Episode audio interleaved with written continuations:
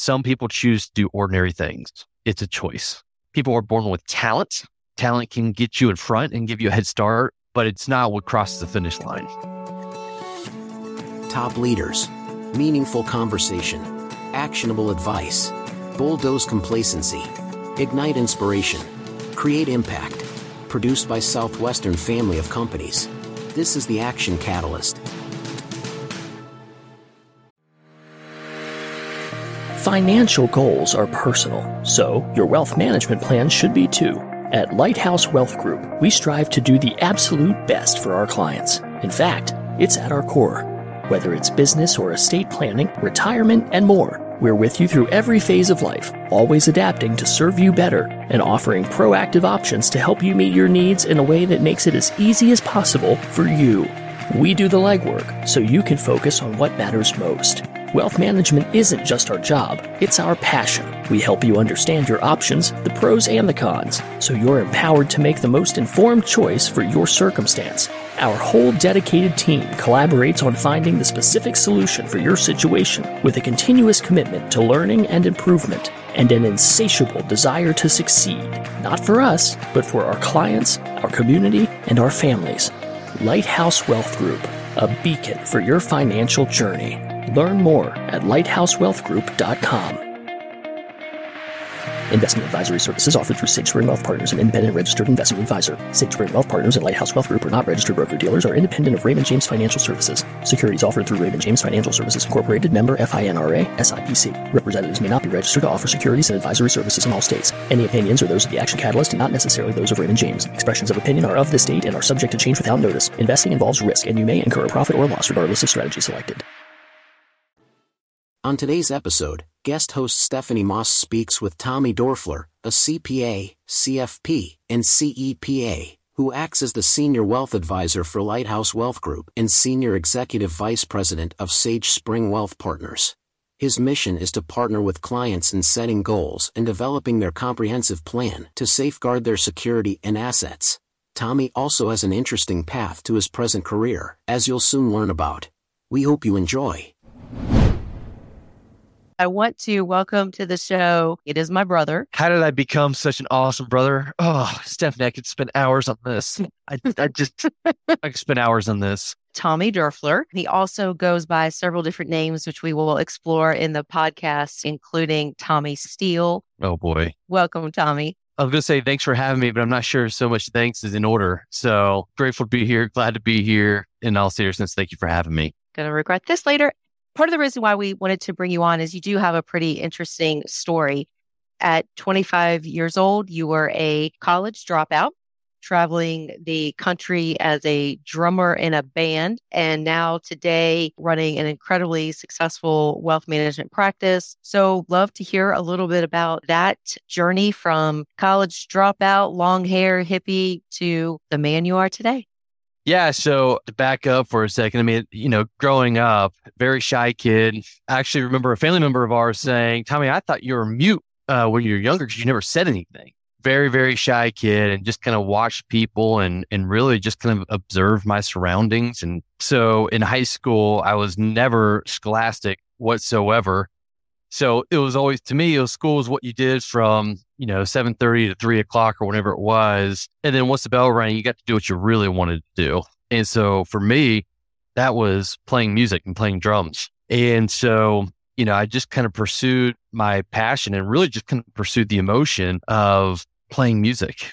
And so, of course, you graduate high school, you go, and I went to East Carolina University in Greenville, North Carolina, majored in music performance. So got there, uh, still pretty shy kid. They really prepped you for more of the orchestral route and going into a symphony. That's not really where my heart was at. That's not where my desire was at. I did that for about two years and it took me two years to realize, yeah, this is not what I want to do. That's when I had a great sister of mine say, Hey, if you really want to cut your teeth at this thing, why don't you come to Nashville? Kind of see what you're made of. So when I moved to Nashville, I really, you know, I, again, I kind of worked this day job, eight to five, just to pay the bills and so on. But, you know, at night I'd go out and check out the local scene, go down to Broadway, just try to conjure up enough courage to go introduce myself to the musicians that were playing on stage. I really kind of put myself out there trying to meet people and finally got a phone call and said, Hey, we want you to audition for a band. We're kind of a local cover band and we go play a bunch of different places. And so at that point, you know, I had not really studied country music at all. And so I grew up listening to rock and funk and whatever was hip at the time and jam bands and so on. And so when it came to learning country music, I was like, man, this is way outside my comfort zone. And so I, I, went to the audition and I practiced as much as I could. And they said, okay, we think you're pretty good. And, you know, we want you to join the band. And I thought, okay, I made it. That's it. I made it. you know, I hit the top. This is awesome. Things are going really well for me. Uh, I remember traveling and we, one year, I think I traveled like 200 250 dates out of 365 days. Me, four other guys, all traveling around the United States in this little conversion van with a U-Haul behind us with all of our gear in there. It was such a fun time because I had zero responsibilities. I didn't have to work. I got to do this for a living, made just enough money, and I absolutely loved it. And it was something that I'm like, man, this is so much fun. I can't believe I'm traveling. Just like, man, this is awesome. I'm here. I've arrived and this is great. So after doing that a little while, you know, you get to a point where you, you sit there and tell yourself like, all right, I need to keep moving forward. You know, let's keep pushing this along. Where is this going to go? Am I going to have to do this forever? You know, am I always just going to make this amount of money? Well, what about the future? And so after two and a half, three years of that, I finally recognized I'm like, I don't, this is not sustainable for me. The music industry, it's an awesome industry. It really is. I mean, artists get to be who they want and they can showcase their talents and they really kind of bear it all when they're on stage playing live in a performance, you know. But once you come down off the stage, you know, it was, wait a minute, who am I now? And what's my real purpose here? What am I supposed to be doing? And this is fun. I want to make a career. So I had no idea if I'm not going to do this, I have no skill set. I have no resume. I just had nothing to show that I was marketable as far as an employee.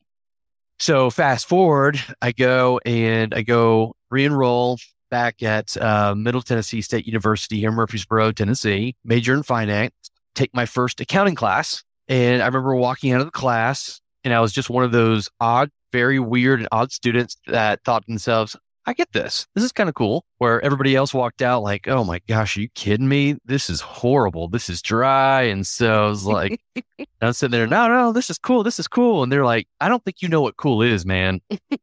so this is your idea of cool. This, you're off base. And so when I started wrapping up school, that's where I was introduced to somebody who started their own investment firm. And he's like, Hey, I could always use some help around the office if you want to come in and I'll even pay a little bit of money. And I thought, well, that's kind of a win-win. So I started working for him and I was just kind of a fly in the wall and listening to the conversations he had with his clients and thought, man, this is the coolest thing in the world. He's basically taking what I'm learning in all these classes and sharing it with other people that don't have an interest or passion in this. Wait a minute. This is kind of cool. I want to keep learning this and then I want to help other people understand these things so they can know what the right thing to do is. And so you know, things just kind of turned. You know, I think that's, you know, God just kind of redirected my passion and I had to go this way to ultimately get to where I am today. So, as an older sibling, some of what I've been able to watch you accomplish has been tremendous physically, intellectually, spiritually, the family that you and your wife are building right now. Share with us a little bit about some of those accomplishments. Yeah, so it was a time where I started going back to college, and I, you know, again, I, I think the first first 20, 25 years of my life, I was just kind of watching, kind of seeing life happen in front of me, and not really being the participant. And then finally, when I realized, hey, I'm going back to school, I, I really felt something kick in. This is not on somebody else. This is not somebody else's expectations. So whatever happens from here going forward, it's on me. And I think I had to have that independence and break away a little bit to really truly discover that. I, you know, when I went back to school, you know, you got to understand I was a C student at best. I mean, every time report cards came out, I'm like, oh, great. When I went back to school, it was like, okay, I'm not doing that for anybody else. I'm doing it for me. And so, you know, my first two semesters, you know, I got straight A's. Well, that's not really a big deal for most people, but coming where I was coming from, it was a huge deal for me. And so all of a sudden, you know, it was like, wow, okay, if I apply myself, if I do these things, you know, maybe the outcome will show itself. I want to go after the CPA exam. I've never done that before. Let me go after that and, you know, let me see if I can pass that. Eventually passed all four tests, right? And it was like, what else can I do? What else can I do? You know, I got, I started getting some confidence and then it was like, you know, same thing physically. I started, I remember thinking to myself, man, you know, it'd be cool if I could do a half marathon. That sounds pretty cool. I think that would be something I wonder if I could do. Trained for it, studied about it, and then did it. You know, I didn't score great. I didn't have the best time by any means, but it was just something that I felt like, wow, I accomplished. Then it was like, let me do another one. Let me do another one. Let me do another one. Okay. Let me do a full marathon. Let me see if I can do that. Then it was, okay, I want to do some of these endurance events. There's a 12 hour long endurance event. Let me see if I can do that. Okay. Let me try another one. Let me try a 24 hour endurance event. Now let me see if I can do a 50 hour, no sleep, brutal. And every time my limiting beliefs shrank and my confidence grew. I just kept going. And so in my 30s, I was really able to increase my confidence, overcome certain challenges that I took on because at the end of the day, it wasn't on anybody else. It was on me. That is much more of a driver than trying to live up to somebody else's expectations or somebody else's belief system. If you can live up to your own belief system, that is much more powerful than doing it strictly for somebody else you know, I want to test and see what kind of person, what kind of man I really am. And so by doing these things, I, you know, I gained a mentor in the process. I learned things about leadership. I learned things about followership. I learned things about, you know, service to others. And all these things almost kind of came together where I could apply all these things, not directly, but indirectly into the clients we serve. Being able to say, okay, I know what I can accomplish. I know what I can do but it's not about that anymore. It's about helping others be able to overcome their obstacles. And that is extremely motivating to me to be able to see that. So, a big part of that is being able to share. We've talked about this before, being able to share what you've learned in the process of figuring out who you were, what you were capable of. So, share with us a little bit about some of the things you've learned in this journey so far. Yeah.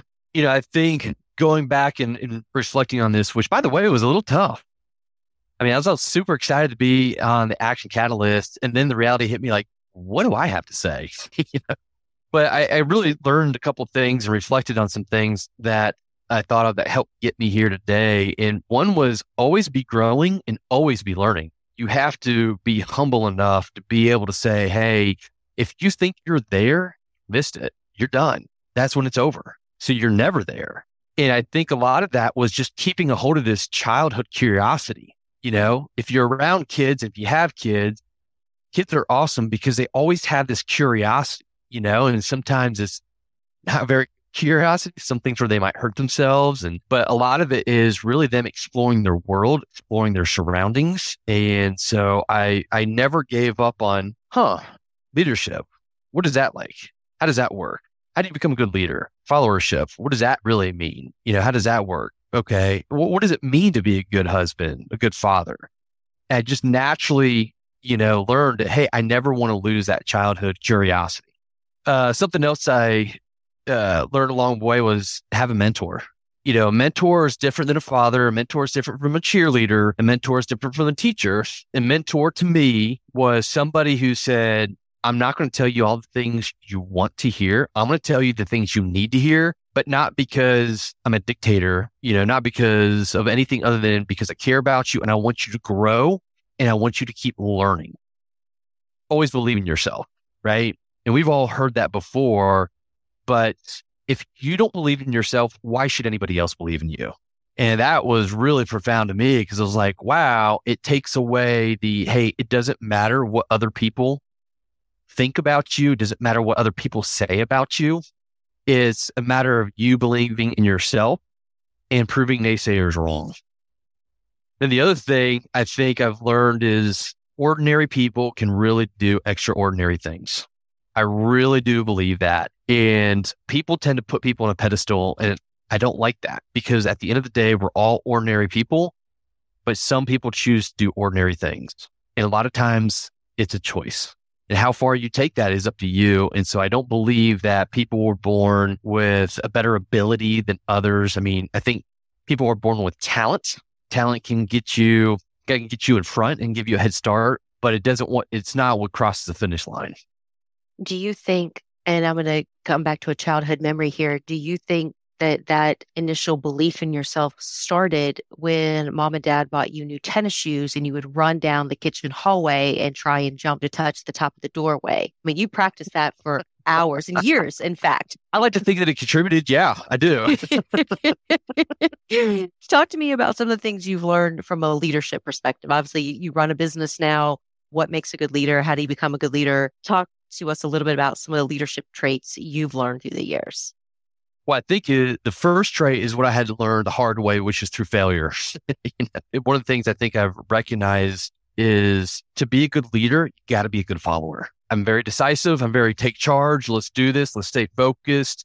Not somebody who says, Hey, let's just sit here and talk about how we're feeling in the moment, you know, and that's not naturally my inclination. And so when I was in a followership position, I was constantly pushing the envelope. I was constantly, let's do this, let's do this, let's do this, let's do this. And I think my partner had to say, slow down, man. Slow, like be patient. Your time will come. And I think even in a team meeting, everybody said, Tommy, you just need to relax a little bit. And I'm like, relax. We've got too much stuff to do. Let's go. you know? and I get it now because I had to learn those things because now as a leader, I know what's going through the minds of a follower. You know what I mean? I know you've got to be able to relate. You've got to be able to have empathy. You've got to be able to understand where they're followers are coming from. And unless you put yourself in that position, it's too easy to become a dictator. You know, I think it's called wisdom. You know, you live life forward, you understand it backwards. And now I know what my business partner was basically telling me is like, you got to slow down. You got to be comfortable being a follower because when you switch over and you will at some point to being a leader, you better remember how that is because if you don't, there is a chance that you might become this dictator because you're not relating to your people enough that was something I had to learn the hard way. you know, the other thing I think is, you know, core values. I think you have to hire and fire around core values, you know, especially in our world, we have a lot of designations, a lot of licenses you can get that kind of prove on what you know. But at the same time, it's not a, it's not always about what you know. It's the soft skills, right? The being a team player, taking initiative when you're not asked to, doing things outside of your role and responsibility. Those things do get noticed, and that can be a difference maker between somebody that's doing all the right things and somebody who's going to be with you your entire career. Absolutely. I've heard you comment in the past. One of the things that you learned was the difference between conversation and communication. Mm-hmm. Tell me about that. Yeah, I think in you know in leadership positions, a lot of times we all like to have conversations with people, right? And sometimes I've realized that when I was doing my endurance events, they really put you in positions in both leadership and followership positions, right? Where you have to be a follower now. That's your role. Okay, now we got to switch over, be a leader. And when you're a follower, it's easy to have conversations with everybody. Hey, how do you feel about this? What are you? Okay, yeah, that sounds good. And you're just kind of really conversing. When you're a leadership position, there is a difference between conversing and communicating. Conversing is something like, Hey, you know, it'd be great. It'd be great if we did this project. I think this project would be really good for our team. That would be really cool, wouldn't it? Yeah, yeah, yeah. Okay. Yeah. The next day you come in and leader goes, So how are we doing on that project? They're like, Well, I thought we were just having a conversation. I didn't know there was something that came out of that. We were just talking about how cool it'd be or what that would look like or so on. And what I've realized is when you are communicating what the initiative is, what the project is, what the goal is in your organization, you have to be very clear in communication. Here is the goal. Here is the goal. We are trying to do X, Y, and Z. This is the time frame this needs to be done by if possible. Here are your resources to help you to get this done by this date. Here are the people you need to talk to. Don't worry about these people over here. What questions do you have? And is there anything you need from me to be able to execute? That is communication. And your team will tell you if you're not communicating. Just listen to the team, listen to what they have to say. Don't need to act on everything, right? But you need to be able to give an environment where you're listening to them and then you can really communicate back to them what is needed because they, that's the difference between a leadership is saying, I've got to get everybody rowing in the same direction and I know where we're going. The follower position is tell me how fast I need to row, and then let me go do it. Right. So I have a couple more questions I want to ask, and they revolve around a couple of themes I've picked up from you, which I think are really interesting. One is the term passion. So you talked about, hey, in high school, certainly didn't start off on this track that you're on now, but you did set out to follow your passion, which at the time was music. Then when you felt like, hey, that's kind of run its course from being a full time to a hobby status, you were able to find something else that was your passion. The other theme that I heard quite a bit was this idea of you getting out of your comfort zone. You've followed your passions, you've pushed your own self out of a comfort zone. So, two questions. What else can you do? What's next for you? Great question. I want to continue taking risks.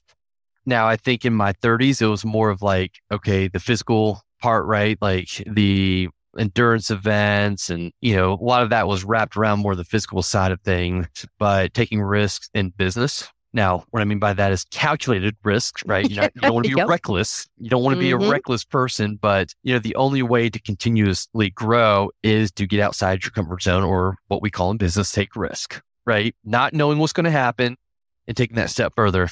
What that looks like, I don't know. I, I think that'll be yet to be seen. And the other thing is, you know, we have a three and a half, almost a four year old at the house. The biggest thing there is trying to raise her in a very complex world right now and making sure that she understands what good values are. So I think, you know, what it looks like from here is just continue to grow. And if I ever stop one day growing or not taking risks, then I need to move out of the way for somebody else to do that.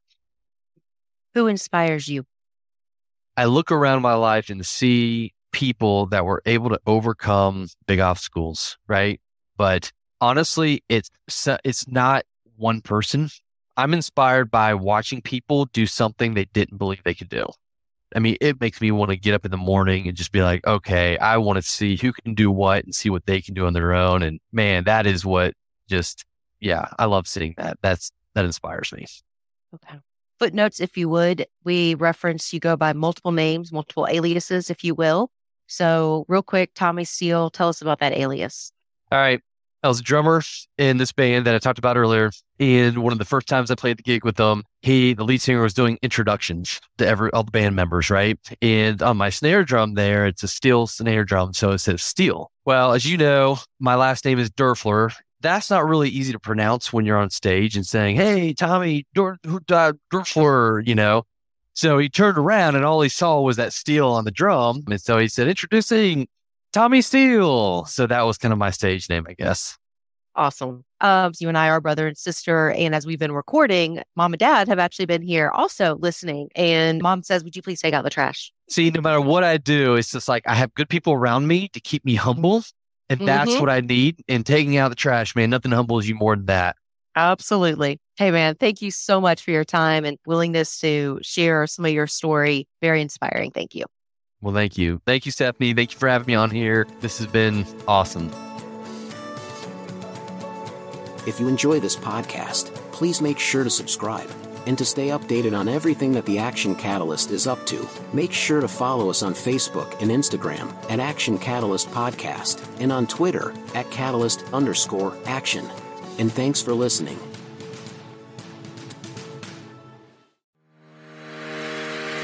Financial goals are personal, so your wealth management plan should be too.